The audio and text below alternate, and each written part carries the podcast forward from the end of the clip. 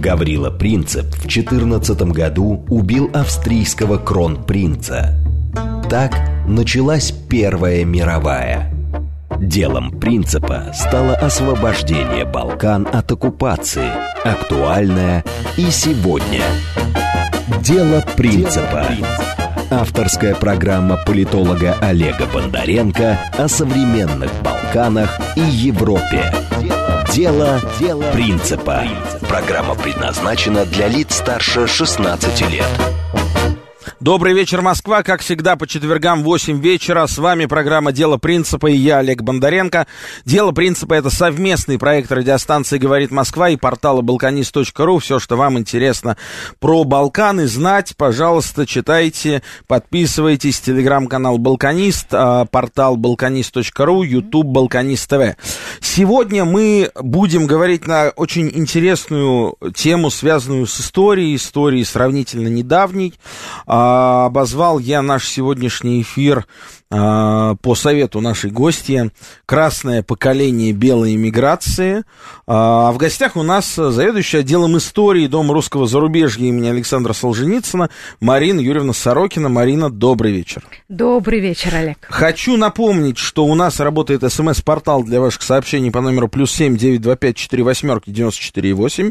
Телеграмм для сообщений говорит МСК Бот. А во второй части программы будем с нетерпением ждать ваших звонков по номеру восемь четыре 495-7373-94,8. И если вы нас хотите не только слышать, но и видеть, э, заходите в YouTube, набирайте «Говорит Москва», и вы нас увидите.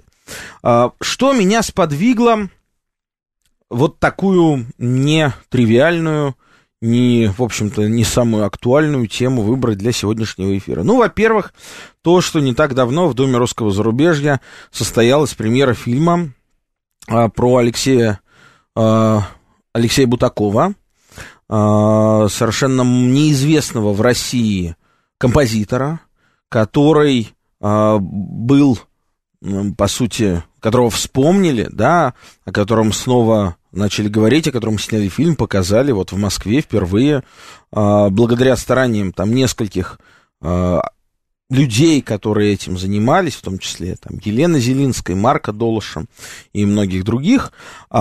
И таких примеров людей из русской эмиграции, кто э, незаслуженно забыт, на самом деле очень и очень много. А сейчас особенно интересно и как раз-таки своевременно говорить о проблемах русской эмиграции, проводя очевидные параллели. Или не проводя, кому как больше нравится.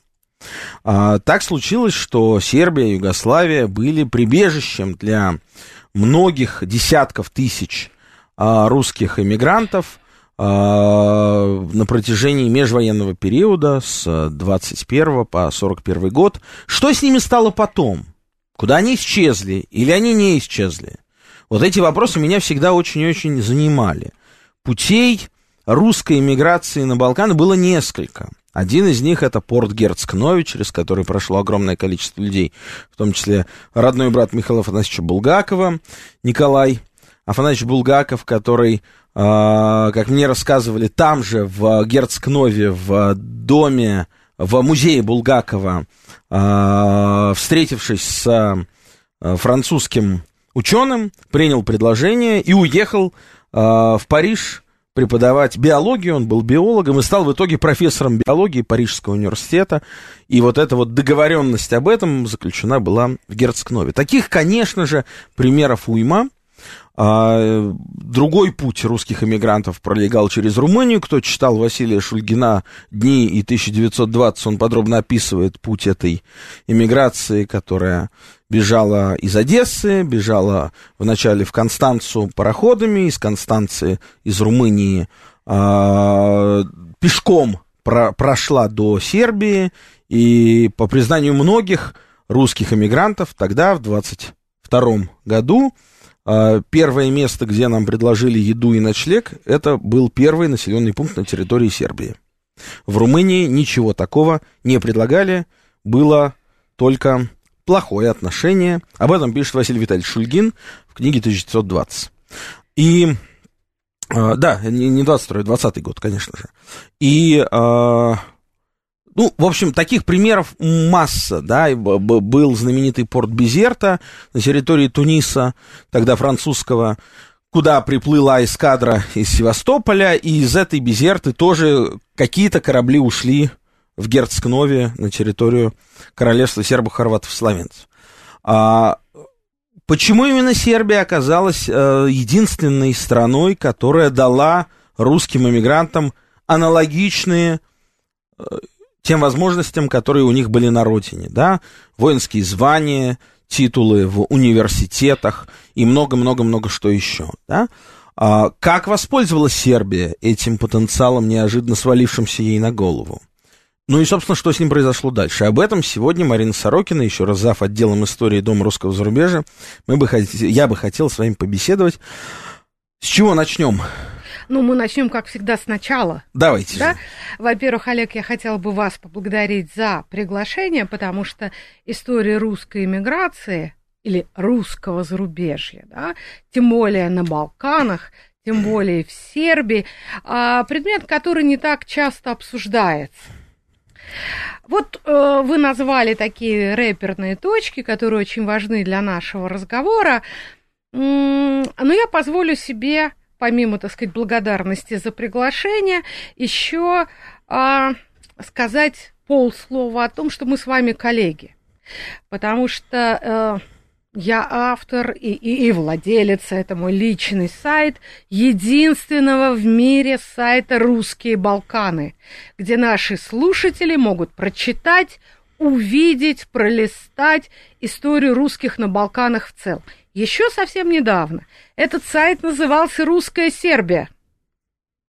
И это тоже не случайно. А мы говорим сегодня о Сербии, потому что она как бы вышла из-за кулис. Еще совсем недавно, ну, наши соотечественники больше говорили о Хорватии, куда они ездили на отдых, да, а Сербия, ну, это был такой транзитный пункт. И только в последние годы Сербия со всем ее невероятным русским потенциалом, с невероятной русской историей, которая разлита буквально на каждом шагу, стала а, столь актуально, столь интересно, что сегодня даже а, экскурсии по новому кладбищу в Белграде, где есть отдельный большой участок, называющийся Русский некрополь, стали делом бизнеса. Русские снова в большом количестве вернулись в Сербию. А, ну, это для страны стресс. Так же, как первая иммиграция, о которой мы сегодня говорим, это тоже был стресс, но, как всякий стресс, он имеет свои позитивные и негативные последствия. Смотрите, а, в 2021 году, когда на самом деле самая большая волна а, русской иммиграции пришла в эту страну она называлась совсем по-другому.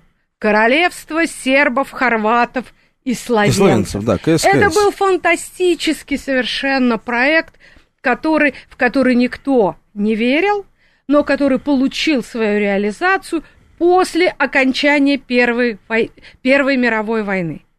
После окончания, после Версальского мира – после окончания этой войны возникли новые славянские государства. Одно из них то королевство, о котором я и говорил. Мечта Тогда... славянофильского движения, которое было погребено, конечно, Октябрьской революцией, осуществилась. В какой-то степени, да, да, да конечно, да. безусловно. А, но это было абсолютно новое образование, да, а, которому необходима была своя легитимация, своя история, свои символы. И вот Белград, столица этого королевства, а, был призван реализовать идею короля Александра Каргеоргиевича о новой европейской столице. А для того, чтобы ее построить, нужны были, простите, кадры. Самые разнообразные. Своих не очень хватало. Сербия, которая была частью этого королевства, очень сильно пострадала во время Первой мировой войны, да, но это не тема да, сегодня да. для нас. А, нужны были новые кадры, ресурсы, идеи, подходы. И именно поэтому король Александр I, Коры Георгиевич, стал главным патроном русской иммиграции постоктябрьского периода, и именно эта иммиграция помогла ему реализовать его план. Хорошо. А давайте вернемся к русской миграции. Значит, напомним нашим слушателям, кто из известных людей оказался на территории королевства сербо-хорватов и словенцев, чем они там прославились, а какие позиции получили. Ну, это вообще тема, так сказать, для отдельной да, беседы. Докторской диссертации, но ну, мы попытаемся верно, да. одним ответом на один вопрос. Очень, очень коротко э, я скажу так. Смотрите, э, мы говорим русская иммиграция. С моей точки зрения, это были русские беженцы. Именно в этом статусе они и признавались Лигой наций. Да. да? Это были русские беженцы, которые совершенно не собирались покидать Россию которые оказались вовлечены в различные политические, геополитические игры, которые оказались жертвами гражданской войны. Нет ничего страшнее в мире, в жизни любого сообщества, любой нации, чем гражданская война. Эти люди не собирались покидать Россию, но они оказались на тех территориях, которые были а, под контролем и под властью белого движения, которое проиграло в этой гражданской войне. Очень важно – Потому что часто мы слышим о том, что лучшие люди России покинули ее после революции гражданской войны. Это абсолютный миф. Люди, которые оказались в эмиграции, не только в королевстве, которое мы обсуждаем, но вообще по всей Европе, Большинство из них это были простые, нормальные люди, которые никуда не собирались уезжать, которых простые смахнула люди... волна гражданской войны. Извините, извините, Марин, я все-таки позволю вас поправить. Простые люди, которые, а, имели возможность уехать, ну, все-таки это важный момент, да, если ты не мог уехать, то ты бы не уехал, вот, и люди, которые, ну, в общем, по каким-то причинам имели основания опасаться новую власть. Я так сложилось, вот буквально на днях а, был в Петербурге, и один из моих любимейших дворцов-музеев, дворец а, Юсуповых, и, значит, я там был на такой отдельной экскурсии, а, и я не знал, например, что Феликс Юсупов, последний, ну, из тех Юсуповых, да, кто имел отношение, собственно, к этому дворцу, и к убийству Распутина, конечно, да, как все знают, а, он был инкогнито в Петербурге в 19 году, в начале 19 года, уже при большевистской власти. По крайней мере, так нам рассказывали. И он забрал из дворца, где была колоссальная а, это был самый богатый человек России, да, Феликс Юсупов. У него Один была из... фантастическая коллекция предметов искусства. Он забрал с собой в эмиграцию всего два портрета. Это были портреты Рембрандта, которые были у него в частной коллекции. Он их срезал и собрал, забрал с собой. Рассчитывая на что? На то, что, ну, он там немножко поживет лет 5-7, потом большевиков свергнут, и он вернется к себе домой. Так же считали все, да? Набоков, который жил 25 лет в отеле в Швейцарии. Вот, и много-много кто еще. То есть у нас вообще мало кто из русских иммигрантов, беженцев, как угодно назовем, а, они рассчитывали уехать из России навсегда. Никто. Ни тогда, ни сейчас, кстати. А про сейчас не буду говорить, да, это как бы отдельная тема, а вот про то, что было, я все-таки позволю себе а, сделать несколько ремарк к вашему такому обзору. Смотрите, какая история. А, на протяжении советского периода российской истории русская эмиграция практически не изучалась. Я имею в виду в академическом. Естественно. Да, в академическом стиле. Наконец настали 90-е годы, да, вот некоторые, так сказать, расслабуха, свобода, возможность, так сказать, больше говорить, изучать. В Россию хлынул поток различного рода воспоминаний, и мы все оказались в коконе иммигрантского мифа. Это прекрасный миф. Это не в том смысле, что это неправда, да? Это то, как русская иммиграция после октябрьского периода хотела себя представить Да, миру. конечно, Да, такая конечно. репрезентация. Да. Но мы, как историки, все-таки оперируем не только мифами, не только мемуарами, не только рассказами о том, как Николай Булгаков стал профессором. Он никогда не был профессором и не мог стать, естественно, ни в какой Франции, да? Отдельный разговор. Значит, это просто часть... Простите, он не- часть не преподавал? он преподавал, но он не был профессором и не мог им стать, да, по причинам, так сказать, вполне очевидным. Он, кстати, получал свое высшее образование в Загребе. Да, совсем, да, да, да. Вот, вот там, это отдельная история. Мгм. И когда он приехал уже, так сказать, во Францию через несколько этапов, он имел позицию самую низкую, у него не было ни гражданства, соответственно, он не имел права на постоянный контракт, да. Ну, Вот. гражданство, кстати, гражданства у русских эмигрантов э, не было, потому что они обладали э, нансеновскими так называемыми паспортами Лиги наций, которые признавались до середины 30-х годов. Э, ну, естественно, потом постепенно там, кто когда успел уже э, в Сербии в этом смысле быстрее всего, наверное, да, получить э, локальные документы уже, паспорта э, тех стран, в которых они находились, но, естественно, и паспорта по этой причине у них тоже э, отсутствовали. Ну, до- до я определенного позволю момента. опять немножечко, так сказать, Давайте, давайте, скорректировать то, о чем вы говорите. А, на самом деле это был выбор беженца или иммигранта. Да. да? Получить гражданство или подданство той страны, в которой он жил, или не получить. Мгм. Другое дело, что в зависимости от решения вот этого юридического основополагающего вопроса зависела траектория его судьбы. Никакой постоянный контракт ни в одной страны Европы, вообще мира не был возможен ни на какую работу, если ты не гражданин или подданный. Да. Это надо совершенно четко понимать. Ты можешь иметь а, временную работу, которая оплачивалась несколько раз, в несколько раз дешевле, да, которая позволяла тебе, так сказать, существовать на плаву, но это означало, что ты не можешь делать свою профессиональную карьеру ни в какой области. Так что это был выбор иммигранта или беженца, как я предпочитаю это Да, называть. Хорошо, но давайте уже все-таки пора пришла перейти к теме, которая у нас заявлена, красное поколение белой иммиграции. Вот давайте мы начнем с того, когда оно появилось, как оно появилось, из кого оно состояло, ну и, соответственно, чем все закончилось. Да, вот это вот очень интересный вопрос, чем все закончилось. А, собственно говоря, а, помните, Алиса в «Стране чудес» говорила, да, давайте начнем с beginning the beginning, да, давайте начнем сначала. А я, вопреки этой традиции, пожалуй, что начну с конца. А, Красное поколение белой эмиграции – это та тема, которой я занимаюсь наряду с другими последние годы, и занимаюсь по одной простой причине, потому что я обнаружила это поколение здесь, в Москве, в России, во многих других городах. О чем я говорю?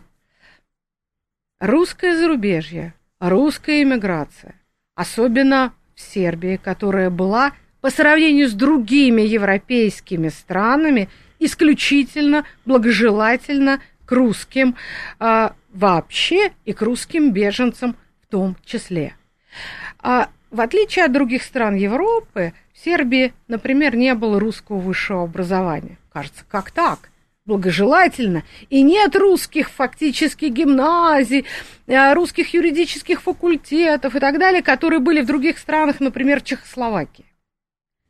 Но Сербия выбрала такую модель а, взаимодействия с русскими беженцами, которую мы можем назвать моделью интеграции, а не ассимиляции. То есть русские, которые приехали, вопреки своей воле, не бежали, они приехали, по специальным квотам а, в Сербию, в королевство сербов, хорватов и словенцев. Они получали а, все возможности для своего развития, начиная с пособий, которые давались для того, чтобы человек мог начать, э, выражать современным языком свой стартап. Да? А Сербия одновременно давала возможность этим людям получить нормальное государственное сербское образование. Без всяких дополнительных проблем, связанных с сертификацией дипломов и прочих вещей. То есть русские, которые приехали в Сербию, имели возможность сразу стать полноценными членами этого общества. Конечно, этот процесс был очень сложный. Но для молодежи, которую мы и назовем красным поколением белой иммиграции, это был просто колоссальная, колоссальная возможность для собственной самореализации. Знаете, коллеги, э, когда я говорю красное поколение, не надо думать, что это молодежь, которая обладала большевистской идеологией, да, которая, предположим, э, думала э, о том, чтобы совершить они же жили в королевстве, да, какой-нибудь там переворот в этой стране. Нет, речь идет о том, что красное в смысле патриотическое. Я все время вспоминаю... Патриотическое в отношении какой страны, прошу прощения? Да, я все время вспоминаю э, слова одного человека, одного человека, который ну, многим известен здесь, и который в своем интервью, я имею в виду академика Никиту Ильича Толстого, которому вот буквально... Он был внуком, в прошлом... правнуком? Конечно, да. А, которому в прошлом году а, в Сербии был открыт памятник в городке Выршиц, где, собственно говоря, он Никита родился Толстого. и вышел. Да, это сказать, да. прямой потомок а, графа Льва Николаевича Толстого, да. великого писателя. Так вот, он говорил, мы винили своих родителей за то, что они нас лишили Родины. Вот посмотрите, с одной стороны, все возможности для самореализации. Пожалуйста, вы можете окончить русско-сербскую гимназию, вы можете окончить Белградский университет, но это все равно... Другое.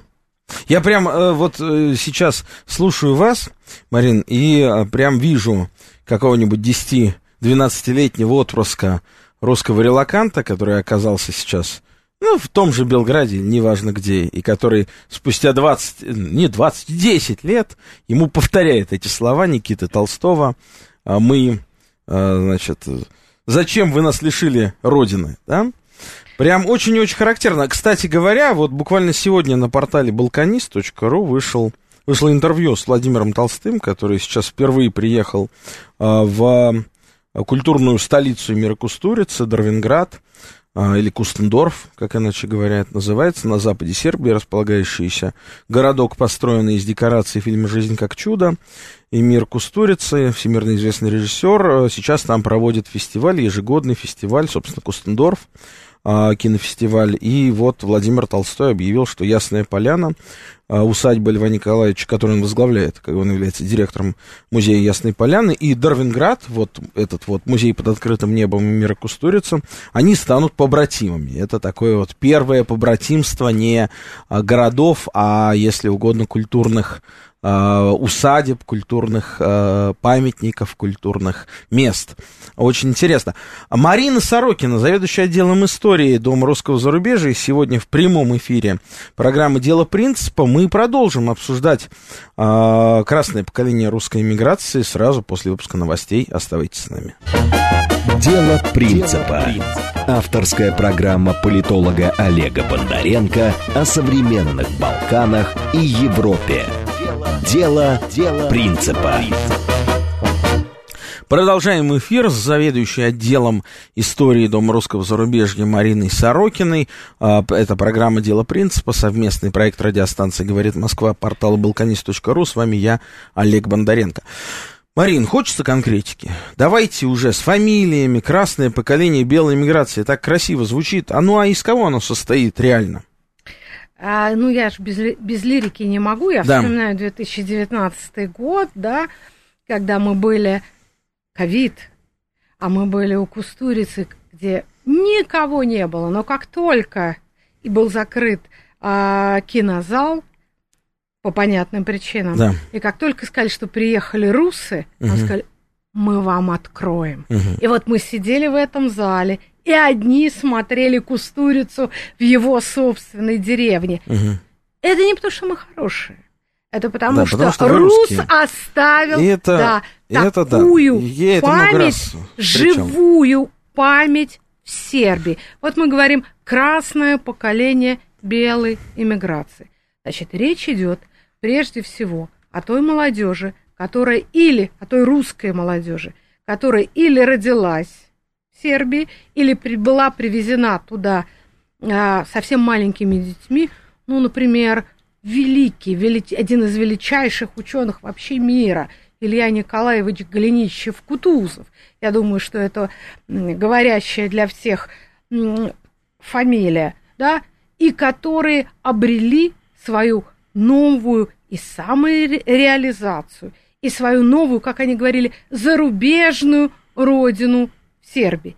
Это совершенно не исключало того, что они очень хорошо помнили о России и стремились туда вернуться.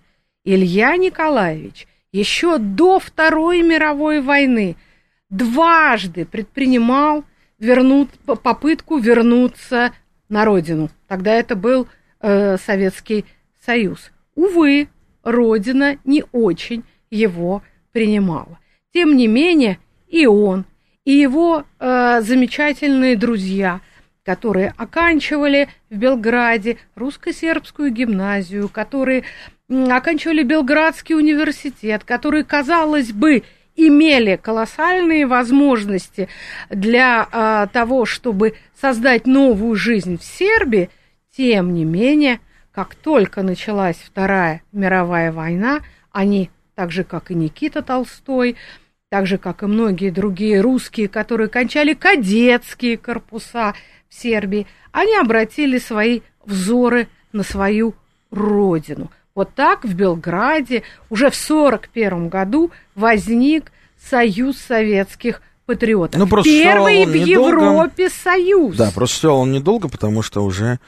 Он существовал всю Вторую ну, мировую ну, войну. Да, когда пришли русы- фашисты... Да, и руса помнят в этой стране только потому, что они разделили судьбу своей второй Ну вот родины. вот мне это правда интересно. У нас тут есть вопросы, я их озвучу, но чуть Ага. позже. А, вот представим себе ситуацию. Приезжают русские мигранты, беженцы, русские беженцы, да, которые не потому что они захотели, потому что их судьба, вот, так сказать, так, а, заставила, оказались на чужбине, чужбиной оказалась Сербия, далеко не самая плохая чужбина, она предоставила им какие-то возможности, кто-то там, значит, вот нас спрашивают здесь, интересно услышать несколько историй русских эмигрантов, расскажите о паспортах Лиги наций. А, ну, это б- был комиссар а, Лиги наций по фамилии Нансен, я не помню, как его звали, Это знаменитый полярный Норвежец. путешественник Да, норвежец, Норвеж, норвежец. конечно. Вот, он, собственно, под русских, насколько я понимаю, да, он создал специальный паспорт. Ну, сейчас бы это сказали а, лицо без гражданства. А, И человек мог путешествовать по этому паспорту по всей Европе. Ну, не то, чтобы путешествовать, да, но он мог Ездить, передвигаться. Передвигаться, да. Кстати, по- аналог нансеновских паспортов очень хочет сейчас новая русская иммиграция создать, потому что у них российские российские паспорта истекают. Ну, это нормально, да? А не все из них э, готовы идти в российские посольства за их продлением. И они могут стать реально людьми без гражданства. Им нужен, нужен, нужна бумажка, нужен документ. Вот тогда этим документом на протяжении, ну, не 20, ну, лет 15 где-то, да? С 22 по 30, по конец Ну, лицом 30-х без годов, по конец был, можно 30-х, было по быть, конец э, 30-х годов был документ, вот этот нансеновский паспорт, да, который, э, по сути, э, показывал, что ты вот можешь передвигаться между разными странами. Но это, вот, кстати, интересно, а у Николая Краснова был нансеновский паспорт? Зачем? А какой у него был А он паспорт? ему зачем был? Ну, я просто не знаю. Он был императорский архитектор. Императорский да. архитектор, И он, да. собственно говоря, в России, и потом уже в Сербии продолжил эту стезю. Зачем ему нужен был Ну, он стал подданным паспорт? Сербии. Конечно. Подданным Сербии. Только не Сербия, а королевство, Королевство, Югославия. королевство сербов, хорватов, славянцев. У нас Да. есть звонок. Марина Николаевна, слушаем вас. Да, здравствуйте, Олег, Здравствуйте. здравствуйте, Марина.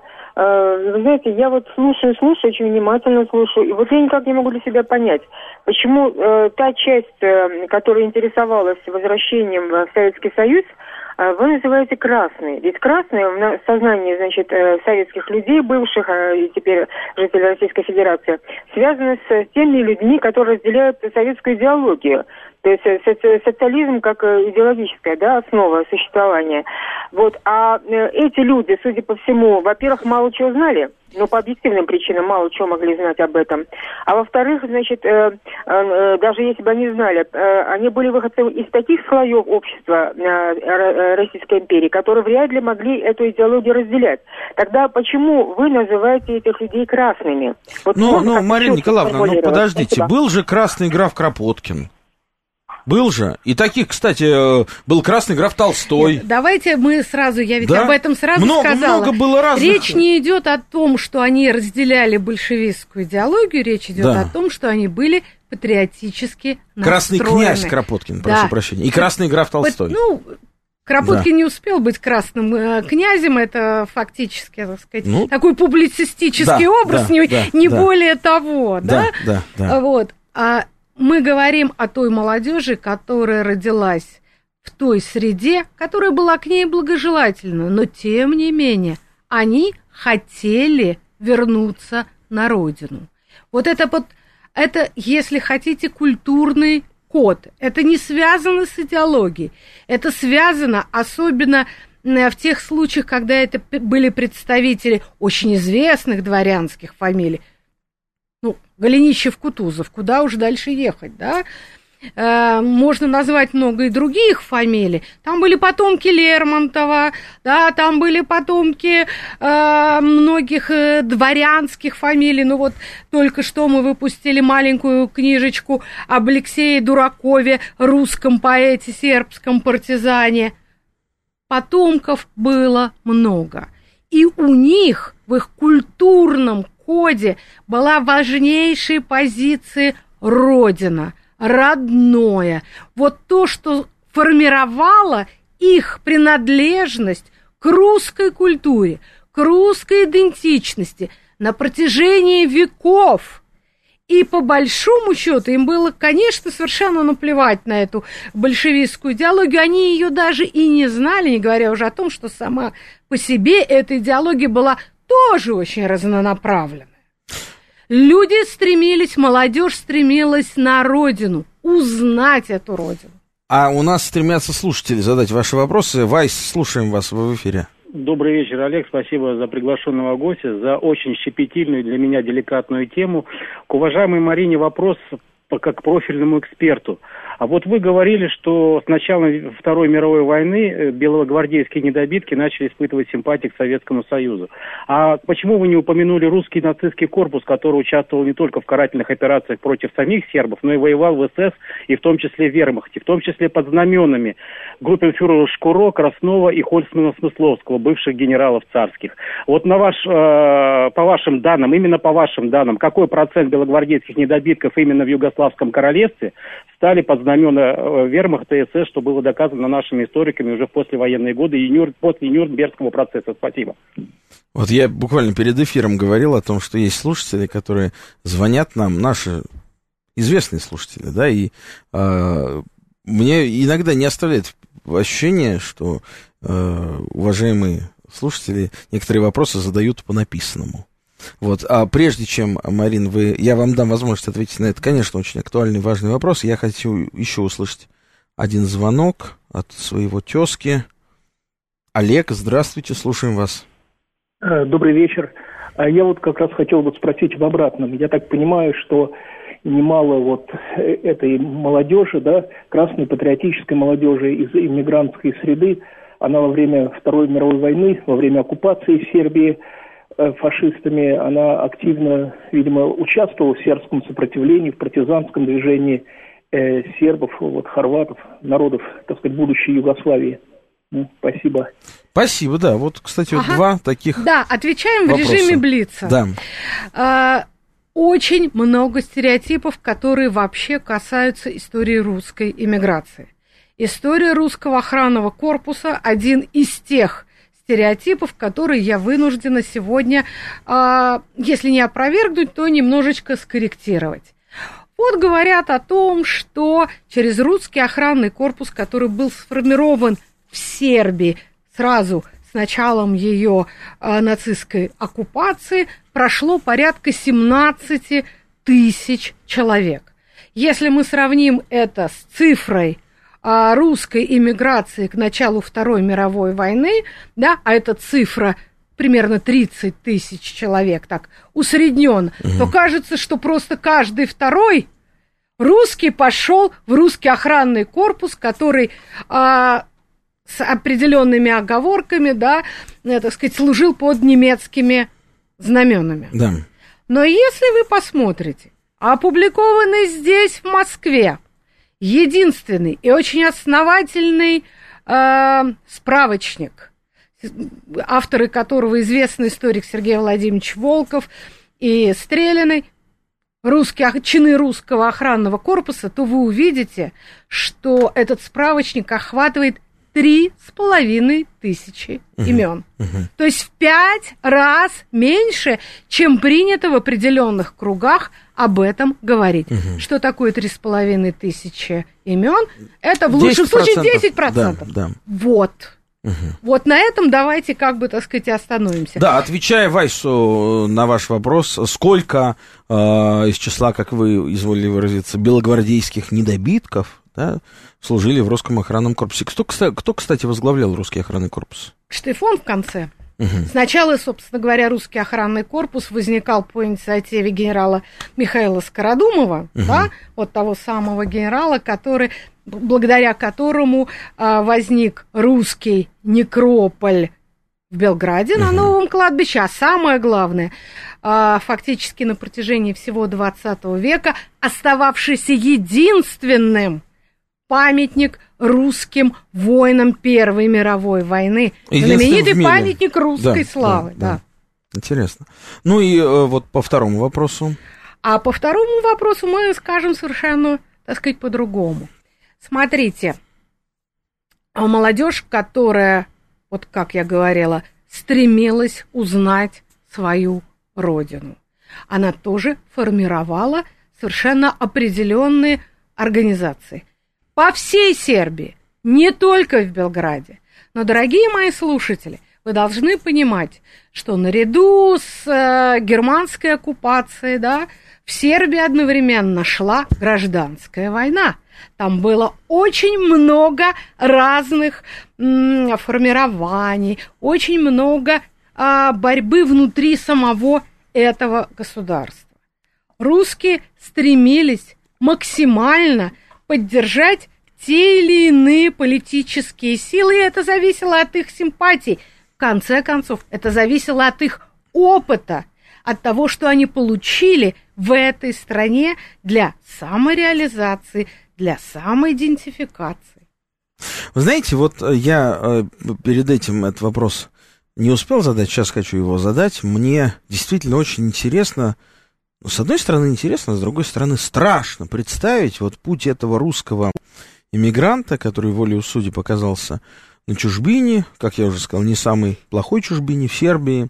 И вот пройдя один скорбный путь, оказавшись там, в эмиграции, э, став подданным королевства сербов, хорватов и словенцев, пройдя, вот проживя эти 20 лет там, уже найдя себя вторично в этой жизни, что, в общем, не каждому дано второй раз себя найти. Потом начинается Вторая мировая война, приходят фашисты. Бежит этот эмигрант из нацистской, ну, под нацистским, э, под нацистской оккупацией Сербии, или не бежит, а остается там жить. Ну, потому что ему уже, по меньшей мере, должно быть к тому моменту к 60, ну, где-то, да, если он эмигрировал, когда ему было там, допустим, э, 25, 20 лет он там прожил, значит, э, ну, 25, это еще в лучшем случае 25, там, люди эмигрировали все-таки не в юном, не столь юном возрасте, да, э, то есть, ну, где-то около 50 лет. Э, дальше в третий раз начинать заново жить, это, мягко говоря, крайне сложно. Э, кто-то бежал, вот это, это вопрос, кто-то оставался. Потом, когда пришла Красная Армия, этот русский эмигрант, который уже бежал от Красной Армии, он бежал от армии большевиков, РКК, рабоче-крестьянской Красной Армии. Он бежал. И вот эта армия приходит к нему вот туда, куда он от нее бежал. Да, через 20 с лишним лет, но приходит. Бежит он от нее или он остается там? Кто-то бежит. Куда бежит? Вопрос. Кто-то, возможно, остается, потому что, ну, уже возраст, да? И уже начинается социалистическая Югославия. И Тита дружит со Сталиным. Соответственно, кого-то выдают, ну, как это было, в общем, во многих странах, да? Кого-то выдают назад в Советский Союз, поэтому, собственно, и бежали. Но, допустим, кто-то остается там жить. Чем эти люди занимаются, это отдельный вопрос, да? А, и проход наступает, э, значит, 48-й год, заявление Коминтерна, те, кто доживают до заявления Коминтерна, Тита ссорится со Сталиным, и начинаются самые жестокие репрессии за все время Югославии против тех югославов, кто был обвинен в том, что они сталинисты. В процентном соотношении это очень интересный факт, вы его тоже можете либо подтвердить, либо опровергнуть. В процентном соотношении в Югославии было репрессировано больше людей, чем в Советском Союзе. В процентном соотношении по отношению к количеству населения страны. Больше, чем в Советском Союзе, Тита репрессировал за просоветские настроения по обвинению в том, что они были сталинистами. С 48 по 53 год за эти пять лет. Да, были концлагеря на хорватских островах Крк, Голый, Голый Оток, да, где многие сталинисты, а до того партизаны, закончили свой век, в общем, далеко не в самых хороших условиях. И вот представили, представили, да, бегство из России, фашисты, Красная Армия, и, значит, вот в итоге а, в результате конфликта Тита со Сталином а, концлагерь на хорватском острове Голый Оток. И вот как здесь сохраниться и кому? Хороший вопрос, спасибо, Олег. Да, вы изложили, так сказать, как теперь говорят, господствующий нарратив, который опять в очередной раз вынуждена э, опровергать.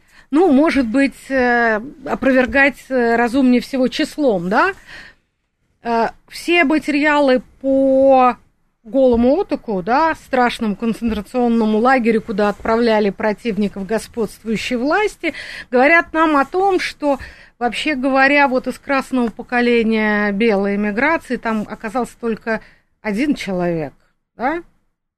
Поэтому тут вот статистика как-то так не И сходится. фамилия этого человека? Зато, Лебедев. Лебедев. Зато, зато все те, кто нашел свою самореализацию в этой стране, ну, например, преподаватели и профессора Белградского университета. Или а, художники, театральные деятели, которых было множество, достаточно напомнить о том, что, скажем, балет в Сербии, да, фактически был создан русскими. Вот все эти люди, они, между прочим, как продолжали, как жили, так и продолжали жить в новой Югославии.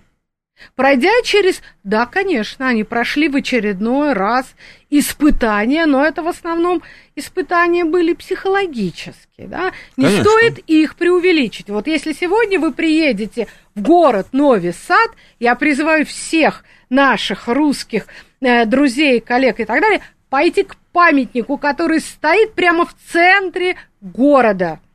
Марине Олениной Драгович – фактически основательницы балетной труппы Народного театра в Новом Саде, участница сопротивления и племянницы Станиславского. Ничего с ней не происходит. Конечно, когда на тебя надвигается а, машина государственная, когда она тебе диктует какие-то очень серьезное ограничение в твоем поведении, в твоих словах, в выборе позиций. Это очень тяжело психологически. Но эти люди все жили, они продолжали творить, преподаватели, профессора, а, художественная интеллигенция в самых разных, так сказать, в самых разных сообществах, врачи, наконец, да, они, ну, возьмем там крупнейшего эпидемиолога, э, который работал э, в, и в Сербии, особенно в Хорватии, э, Никтополеона Чернозубова, который создал, вообще говоря, всю эпидемиологическую школу в этих в нынешних, э, так сказать, странах. Они продолжали работать, они продолжали творить. Многие из них скончались только в 80-е, 90-е годы. Русская иммиграция – э, окончила свое существование после Второй мировой войны только в институциональном отношении. То есть ее институты прежние были уничтожены. Но люди, живые люди, которые передавали свою любовь родине, которые передавали свой культурный код, которые передавали свой русский язык, они продолжали прекрасно существовать в этой стране. И сегодня когда мы идем по Белграду, я их все время встречаю. Да, у них не русские фамилии, но у них русские души, у них русский язык, у них русская память. И наша задача об этом помнить и не отмахиваться, не говорить о том, что там нет этой самой русской эмиграции, там белой эмиграции. Это наш невероятный ресурс нашей силы. Память сегодня она живая, она инструментальная, она актуальна, и это то, что передается из глаз в глаза, от сердца к сердцу. Помните об этих людях. Приносите цветы не только на официальные кладбища, принесите цветы к памятнику Марине Олениной Драгович, и это будет здорово. И напишите от русских. А скажите, вот сейчас мы говорили с вами об этом перед эфиром, сколько, я сам был поражен, сколько улиц в Белграде носят э, название, носят фамилии русских? А сегодня вообще, когда вы прилетаете в аэропорт Белграда, аэропорт Никола Тесла, да, ваш путь начинается с русской улицы Джорджа Лобачева, Юрия Лобачева, выдающегося а, художника, между прочим, комиксиста, что интересно – в 2005 году была 41 улица только в Белграде названа русскими именами. Сейчас их порядка 70. Вот что такое живая память. Вот что такая русская память в Белграде. А, а по всей Сербии? А, я боюсь давать э, такую оценку, но если в Белграде 70, да, ну в порядка сотни это совершенно точно.